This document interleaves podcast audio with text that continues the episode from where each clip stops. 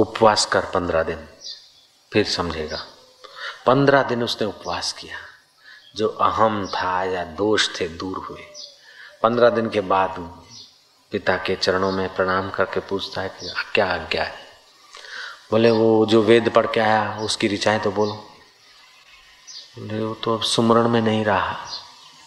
सुमरण में नहीं रहा तो अन्नमय मन है। जाओ, भोजन करो। भोजन करो, आराम करो, फिर आओ। आराम करके फिर आए बोले, अब बोलो। ऋचाएँ बोलने लगा। बोले, कैसे? अन्नमय प्राण है ना? अन्न खाना बंद कर दिया तो देखो, अन्नमय मन।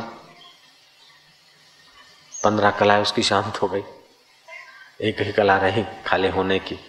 बाकी सारी कलाएँ उसकी क्षीण हो गई।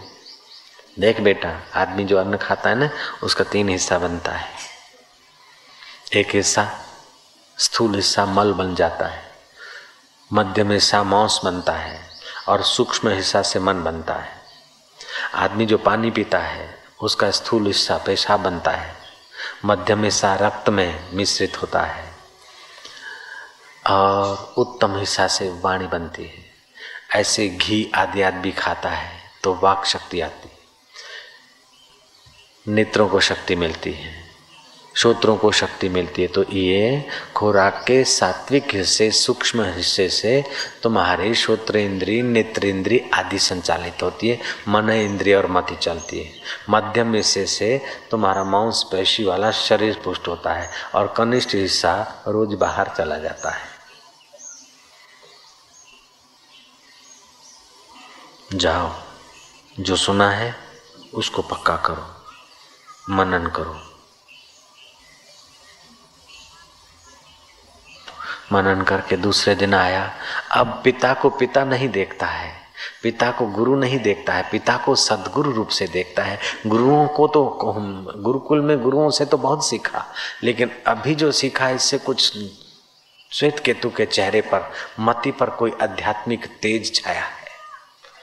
प्रकाश हुआ कि अरे मेरे घर में ही मेरे ओलिया थे। मेरे घर में ही मेरे पीर थे। और मैं भटक रहा था। पिता की, गुरु की नहीं पूजा की, श्वेत केतु ने। जब पुत्र पिता समझता है, तब तक आत्म साक्षात्कार नहीं कर सकता है। पिता में जब गुरु बुद्धि होती है, सदगुरु बुद्धि होती है, पूज्य बुद्धि होती है, गुरु गोविंद दोनों खड़े किसको लागू पाए, बलिहारी गुरुदेव की गोविंद दियो दिखाए, तब वो गुरु के खजाने का अधिकारी होता है।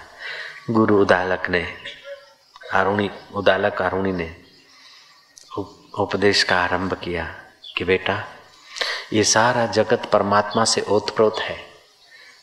एक सुई भी, एक कख, एक तिल भी भगवान की सत्ता के बिना नहीं हो सकता है। और एक तिल को भी अगर बुद्धिपूर्वक देखो तो भगवान में है और भगवान उसमें है। एक मच्छर में भी देखो तो भगवान उसमें है और वो भगवान में है। बोले, पिताजी, समझ में नहीं आता। बोले, देख श्वेत केतु मधुमक्षियाँ, कई फूलों से, कई फलों से, कई वृक्षों से, कई जलाशयों से वो शहद खींच के आती मिठास ले आती है।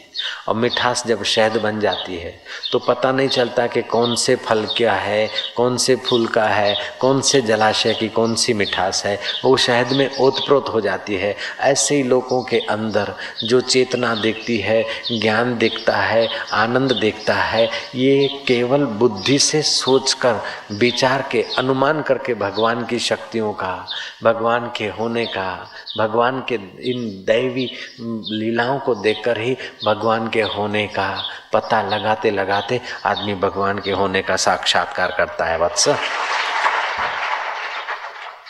जाओ। आज का पाठ पक्का करके आओ।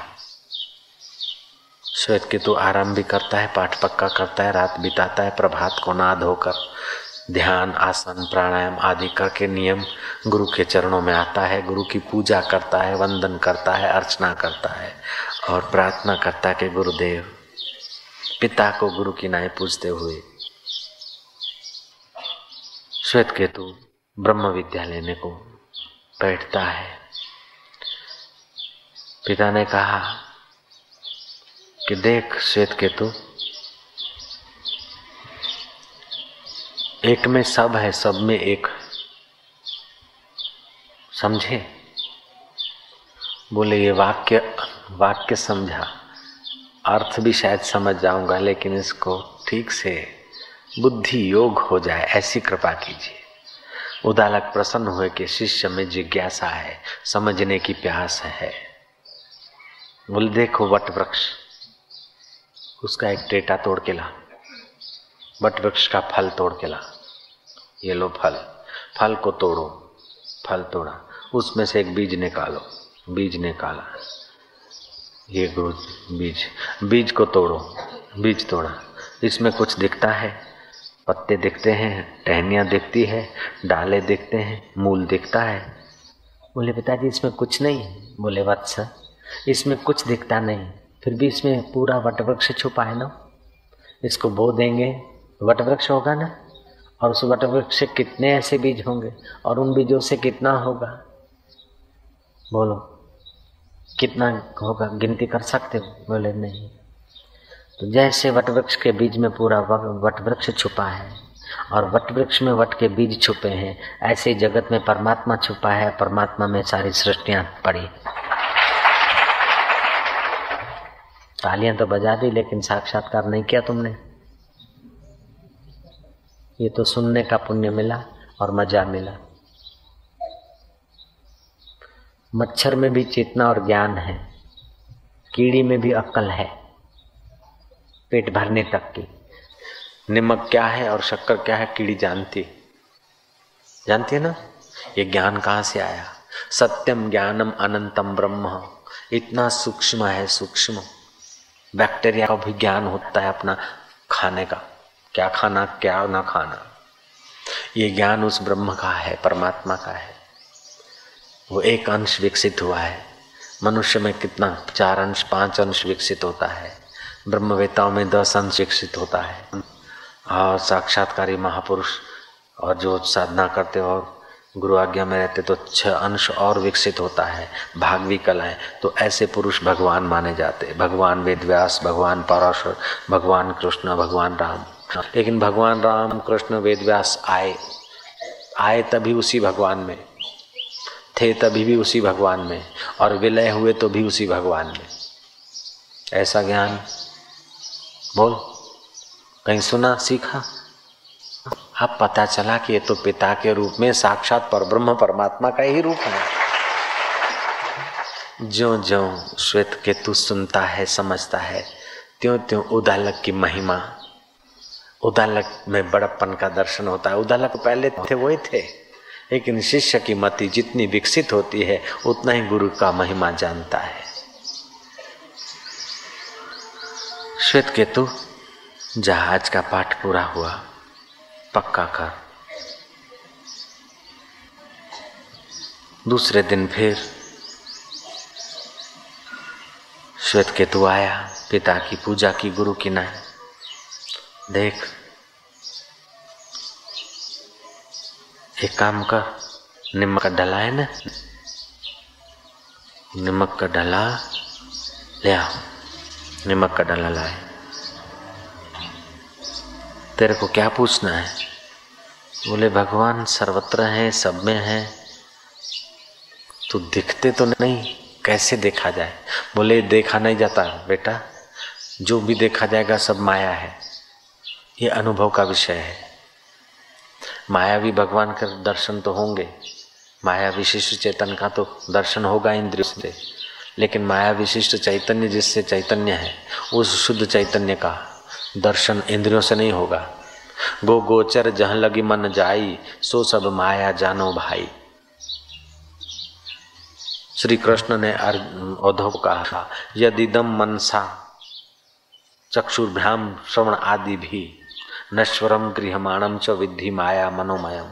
जो मन इंद्रियों से और चक्षुओं से, कानों से सुनाई दिखाई पड़ता है, वो सब माया है। औधव तू जाए एकांत में, माया से पर मुझ कृष्ण तत्व में मिल जा तो फिर कभी बिछड़ने का दुर्भाग्य तेरे को नहीं आएगा। साथ में तो कोई आया नहीं, साथ में कोई जाएगा नहीं, लेकिन जो कभी साथ छोड़ता नहीं, उस मुझ कृष्ण तत्व का अनुसंधान कर बद्री का आश्रम में भगवान कृष्ण ने उद्धव को भेज लिया आत्म साक्षात्कार करने के लिए।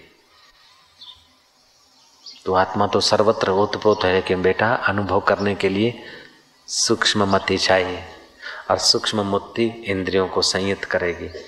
इंद्रियों का आकर्षण कम होगा, तब वो मति शुद्ध होगी और शुद्ध तत्व का उपदेश मिलेगा, तब उसमें टिकेगी तो वह मति रितम भरा प्रज्ञा हो जाएगी, परमात्मा का अनुभव हो जाएगा। बोले, पिताजी, शब्दों से तो मैं समझ गया, लेकिन कुछ प्रैक्टिकल बोले वो नमक का डला ला ये नमक है ना जा पानी का एक लोटा ले ले बोले इसमें डाल दे अपने कमरे में रख सुबह इसको ले आना कमरे में रखा सुबह ले आया उदालक बोलते हैं तो नमक का डला कहाँ डाला था बोले इसी लोटे में ले निकालो वो बेचारा भोला श्वेत केतु हाथ घुमा घुमा के थक गया नमक का डला, तुम था ही नहीं। तेरे कमरे में कोई आया तो नहीं था? बोले, नहीं। नमक का डला कहाँ गया? बोले, पिताजी नमक का डाला तो नहीं दिखता है।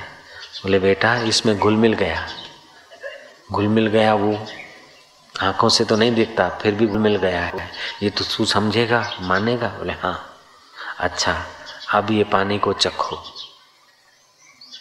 वही खा रहा है। नमक घुल मिल गया है। सच्ची बात है पिताजी। अच्छा ये पानी को पंद्रह बर्तनों में बांट दो। पंद्रह कटोरी में बांट दिया।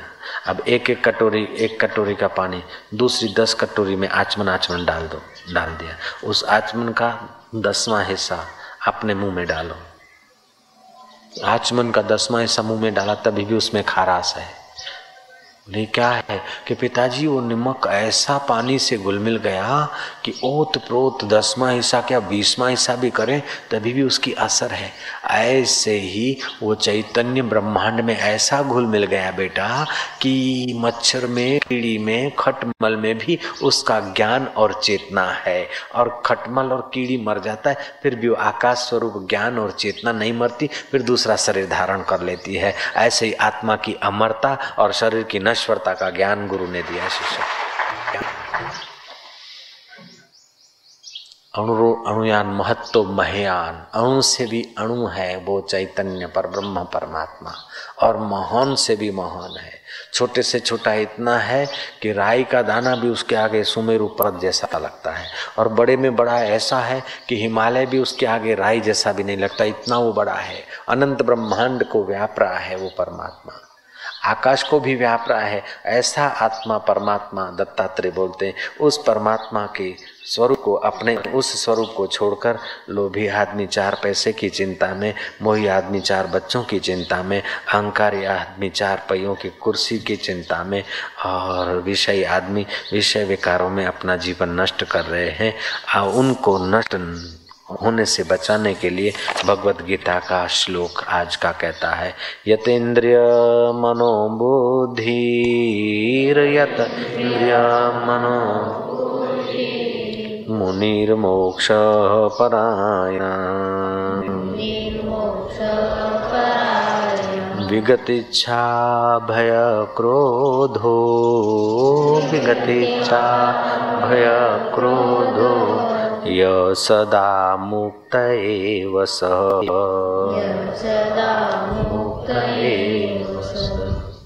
जिसकी इंद्रियाँ, मन और बुद्धि अपने वश में है, जो मोक्ष परायण है, तथा जो इच्छा, भय और क्रोध से सर्वथा रहित है, वह मुनि सदा ही मुक्त है। ओ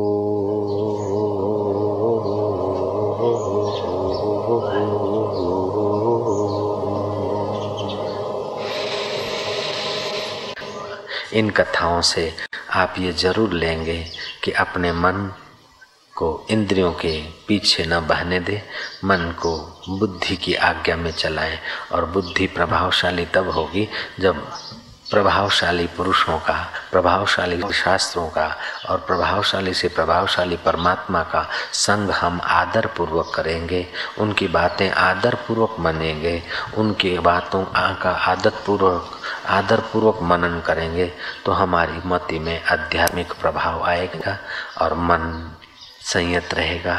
इंद्रियाँ कुपथ्यगामिनी न होकर सुपथ्यगामिनी होगी तो हमें भी आज के श्लोक के अनुसार विगत इच्छा, इच्छाएँ चली जाएगी, वासनाएँ भय भी चला जाएगा, क्रोध भी चला जाएगा, और मोक्ष परायण, सदा मुक्त एवस, ऐसा अनुभव हमको हो जाएगा।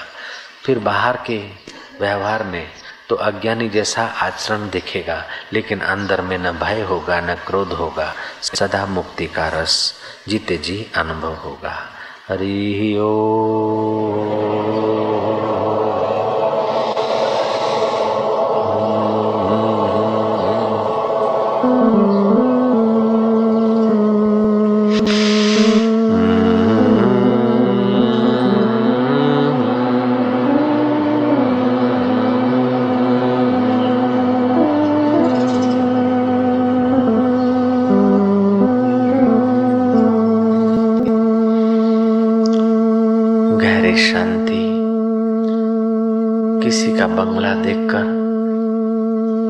किसी की गाड़ी देखकर, किसी की लाड़ी या बच्चे देखकर,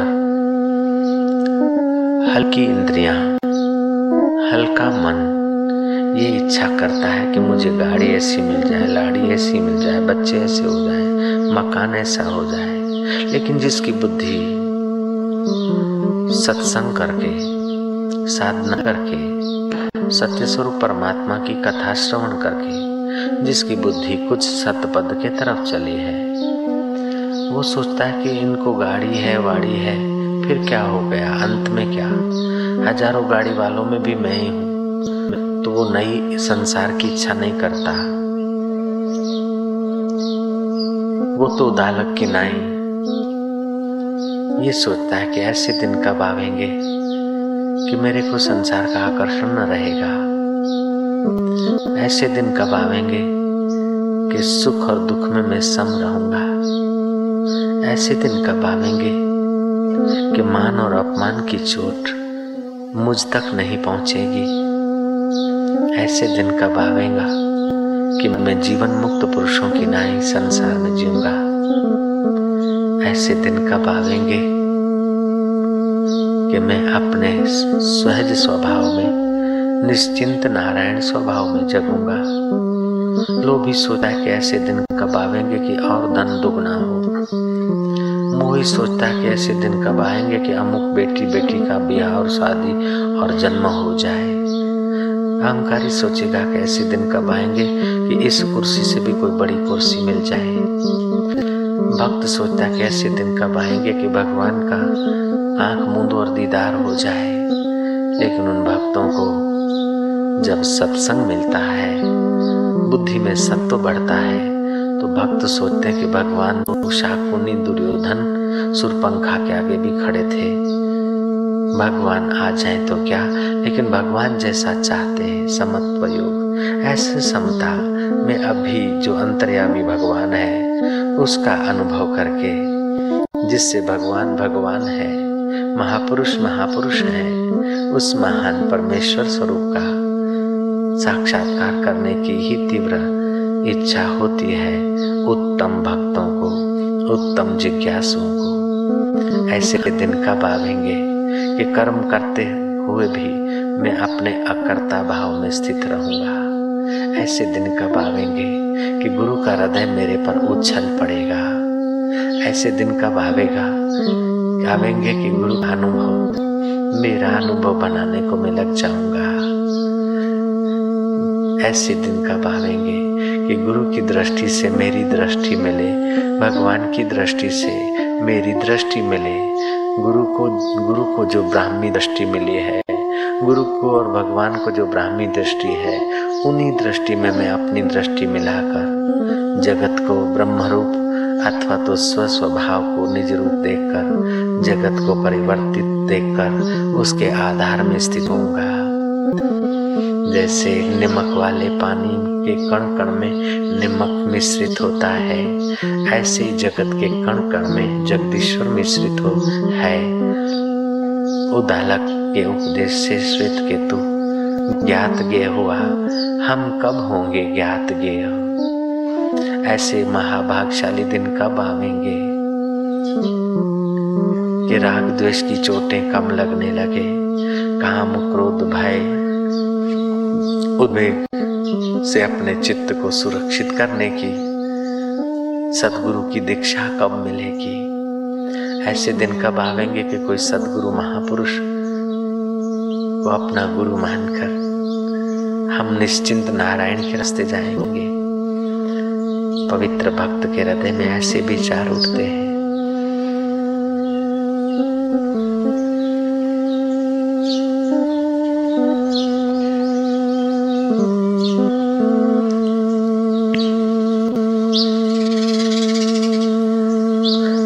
व्रत और संयम बिना की ज़िंदगी स्टेरिंग और ब्रेक बिना की गाड़ी जैसी है। और सदगुरु बिना की ज़िंदगी इंजन बिना की कार है। इंजन भी हो ब्रेक भी हो ब्रेकें खूब हो। दो ब्रेक हो जाए, दो स्टेरिंग हो जाए। लेकिन इंजन नहीं तो किसी काम का नहीं। इंजन तो है ब्रेक और स्टेरिंग नहीं है तो भी खड्डे में गिर जाएँगे। इसलिए गुरुदेव, आध्यात्मिक शक्ति रूपी इंजन रूप मंत्र दीक्षा दे देते हैं। साथ साथ में संयम का स्टेरिंग और ब्रेक रूपी स्टेरिंग भी बार बार सुनाते रहते हैं। यतेंद्रिय मनोबुद्धिर मुनिर्मोक्ष परायण यत्न करके अपने इंद्रियों को व्यर्थ जगहों से वापस हटाना साधक, तू संसार में जा रहा है। कि हे शिष्य, हे साधक, मुझे तेरी श्रद्धा पर भरोसा है। हे वत्स, तू संसार में जाएगा। संभल संभल कर कदम रखना। मोह के दलदल में कहीं दस न जाना। विकारों के कांटों से अपने पैर छील मत लेना। साधारण आदमियों के साथ अपनी कंपैरिजन करके साधारण ज़िंदगी मत गुजारना। संसार बट्टी है, ये भल भलों को नचाती जलाती है। फिर भी मैं तुझे संसार में घर लौटने की इजाज़त दे रहा हूँ मुझे तेरी श्रद्धा पर तेरी भक्ति पर, तेरे छोटे मोटे व्रत और नियम पर भरोसा है। तू समय समय पर सत्संग का सहारा लेना, एकांत का सहारा लेना, सत्कर्म का सहारा लेना, कीर्तन का सहारा लेना, जप का सहारा लेना, क्योंकि तेरे साथ पाँच शत्रु लगे हैं। अगर तू अकेला है, तुझे युगों से ये शत्रु दबोचते आए हैं, वत्स। कभी काम ने तेरी कमर तोड़ी तो कभी लोभ ने तेरा दिल धड़काया। कभी मोह ने तुझे मार मारा तो कभी अहंकार ने तुझे उद्विग्न किया। हे साधक,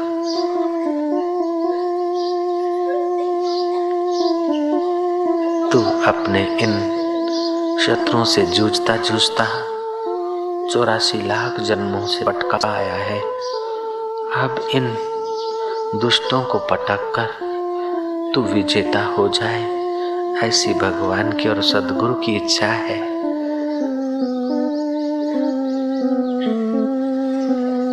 अगले जन्म के धन, धान्य, पुत्र, परिवार अभी तेरे पास नहीं है। ऐसे इस जन्म की भी ये चीज़ें एक दिन तेरे से छूट जाएगी।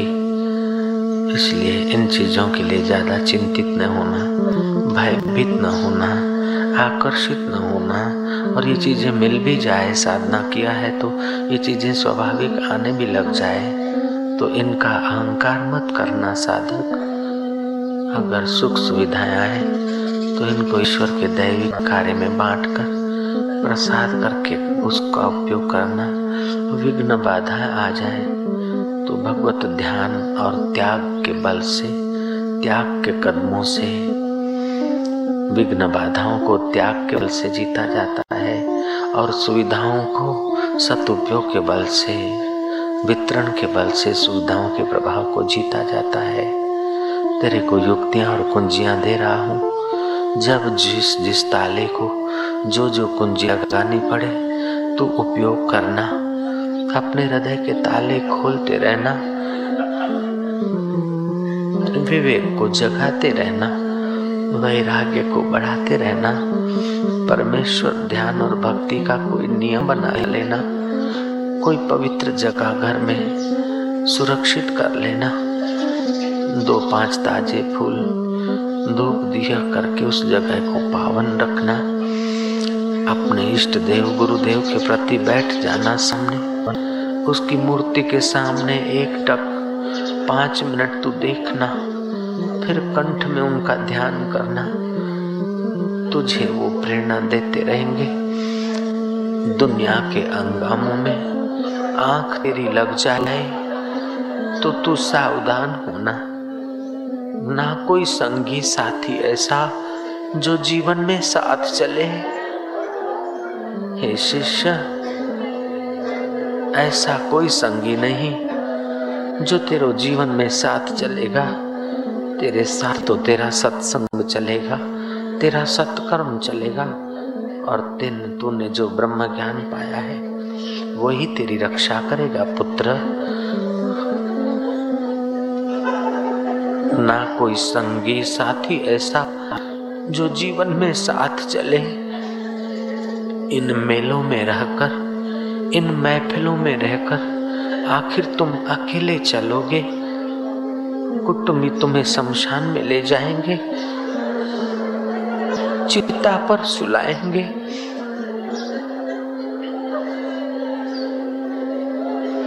दोस्त तुम्हें अग्नि देकर वापस लौट जाएँगे। दुश्मन खुशियाँ मनाएँगे, दोस्त आँसू बहाएँगे लेकिन तुम्हें तो अकेला जाना पड़ेगा, शमशान की अर्थी पर। अग्नि का भोग अकेले देना पड़ेगा। तेरे शरीर को अग्नि भोग ले, तेरे शरीर को अग्नि भस्मीभूत कर ले, उसके पहले तू श्री कृष्ण की ज्ञान अग्नि से, तू सतगुरुओं की ज्ञान अग्नि से, अपने बंधनों को जला देना, अपनी वासनाओं को, कर्मों को जला देना।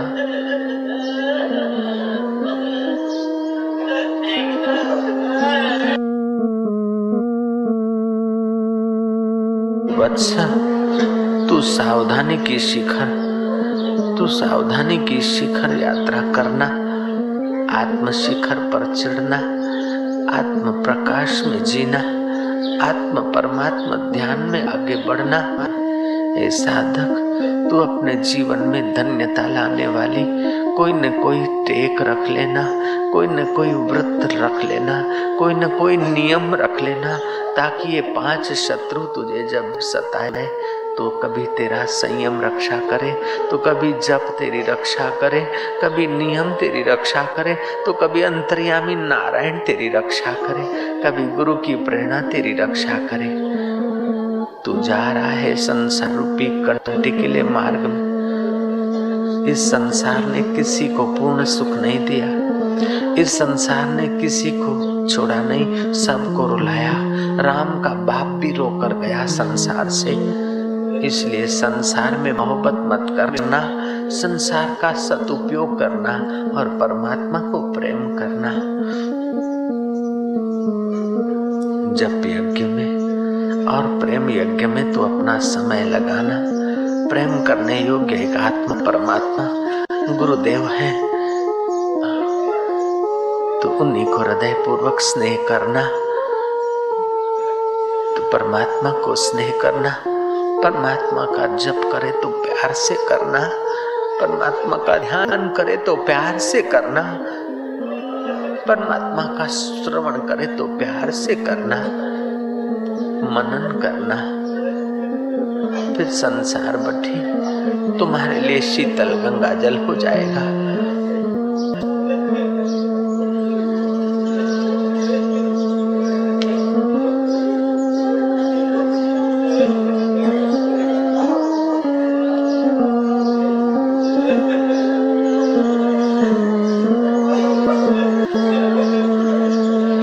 पिताओं के शरीर से गिरा, तू कई माताओं के गर्भों में लटका।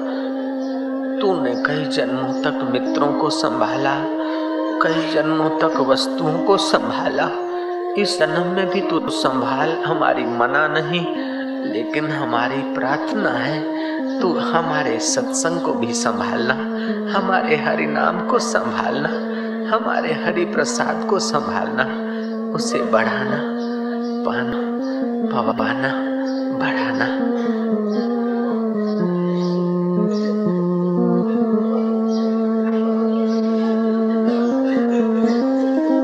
ना कोई संगी साथी ऐसा जो जीवन में साथ चले शमशान तक के साथी हैं तेरे। लकड़ी दे दी, चल दिए। कोई तो आधे में से चले जाएँगे।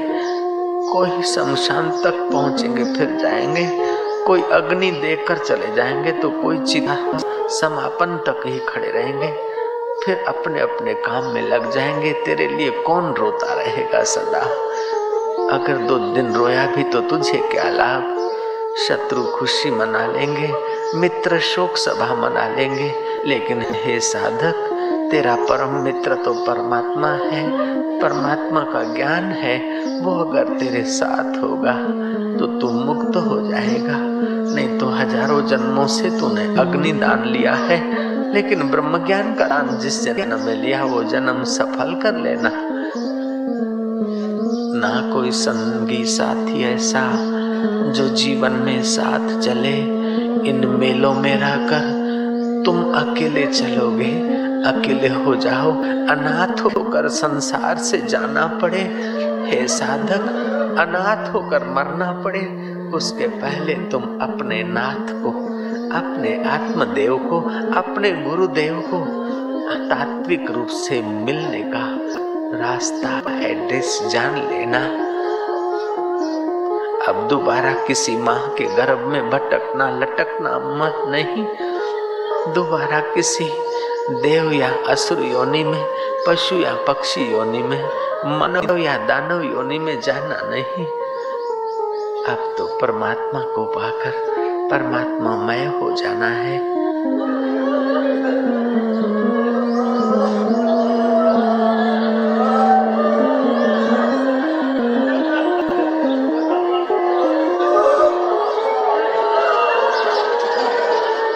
कभी बिखेरो तो उसको प्रार्थना करना हे नाथ हे नाथ तू रक्ष रक्षा कर रक्षताम रक्षताम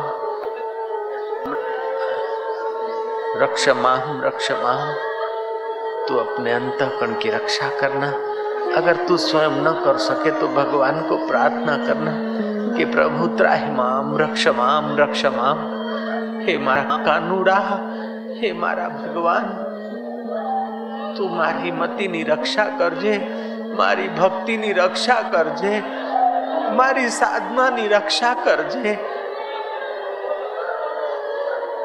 તું મારી રક્ષા કરજે, મારા પ્રભુ. મને વિકારો પાડે છે. મને અહંકાર પાડે છે. મને મોહ પાડે છે. માયા પાડે છે. તારા સુધી પહોંચવા નથી દેતા. તું મારો હાથ પકડજે. પ્રભાવતીએ તારું કાંડું પકડ્યું તું પણ તું મારો હાથ પકડજે મારા વાલુડા.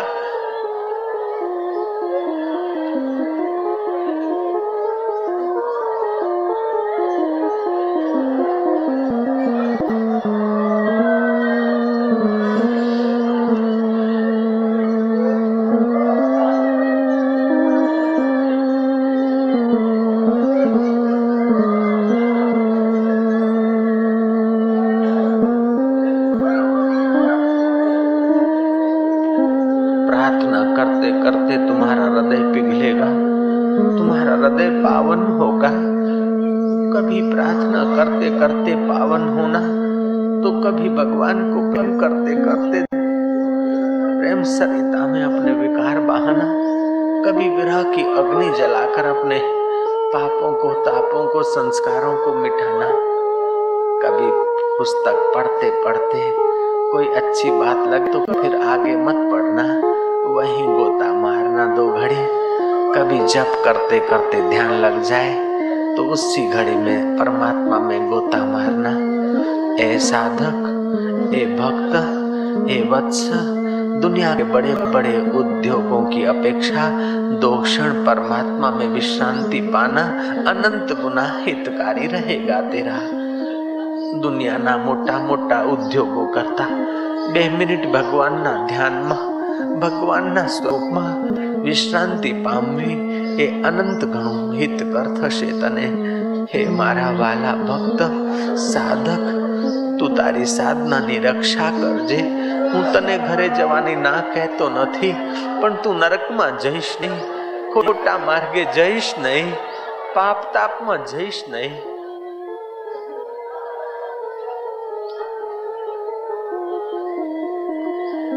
પુણ્ય સલીલા હરિનામ કીર્તનમાં હરિનામની પ્રભાતમાં હરિનામના ધ્યાનમાં હરિતત્વના જ્ઞાનમાં વારંવાર નાહતો રહેજે તારું શરીર જેમ દરરોજે નાહે છે તારું શરીર દરરોજે નાહે છે તો પુણ્ય અને સ્વાસ્થ્ય પામે છે તેમ તું દરરોજે સત્સંગમાં નાહીશ તો તું સ્વાસ્થ્ય અને પરમાત્માને પામીશ શરીર કોષ जल से शुद्ध रखना और मन को सत्संग और ध्यान से शुद्ध करते रहना।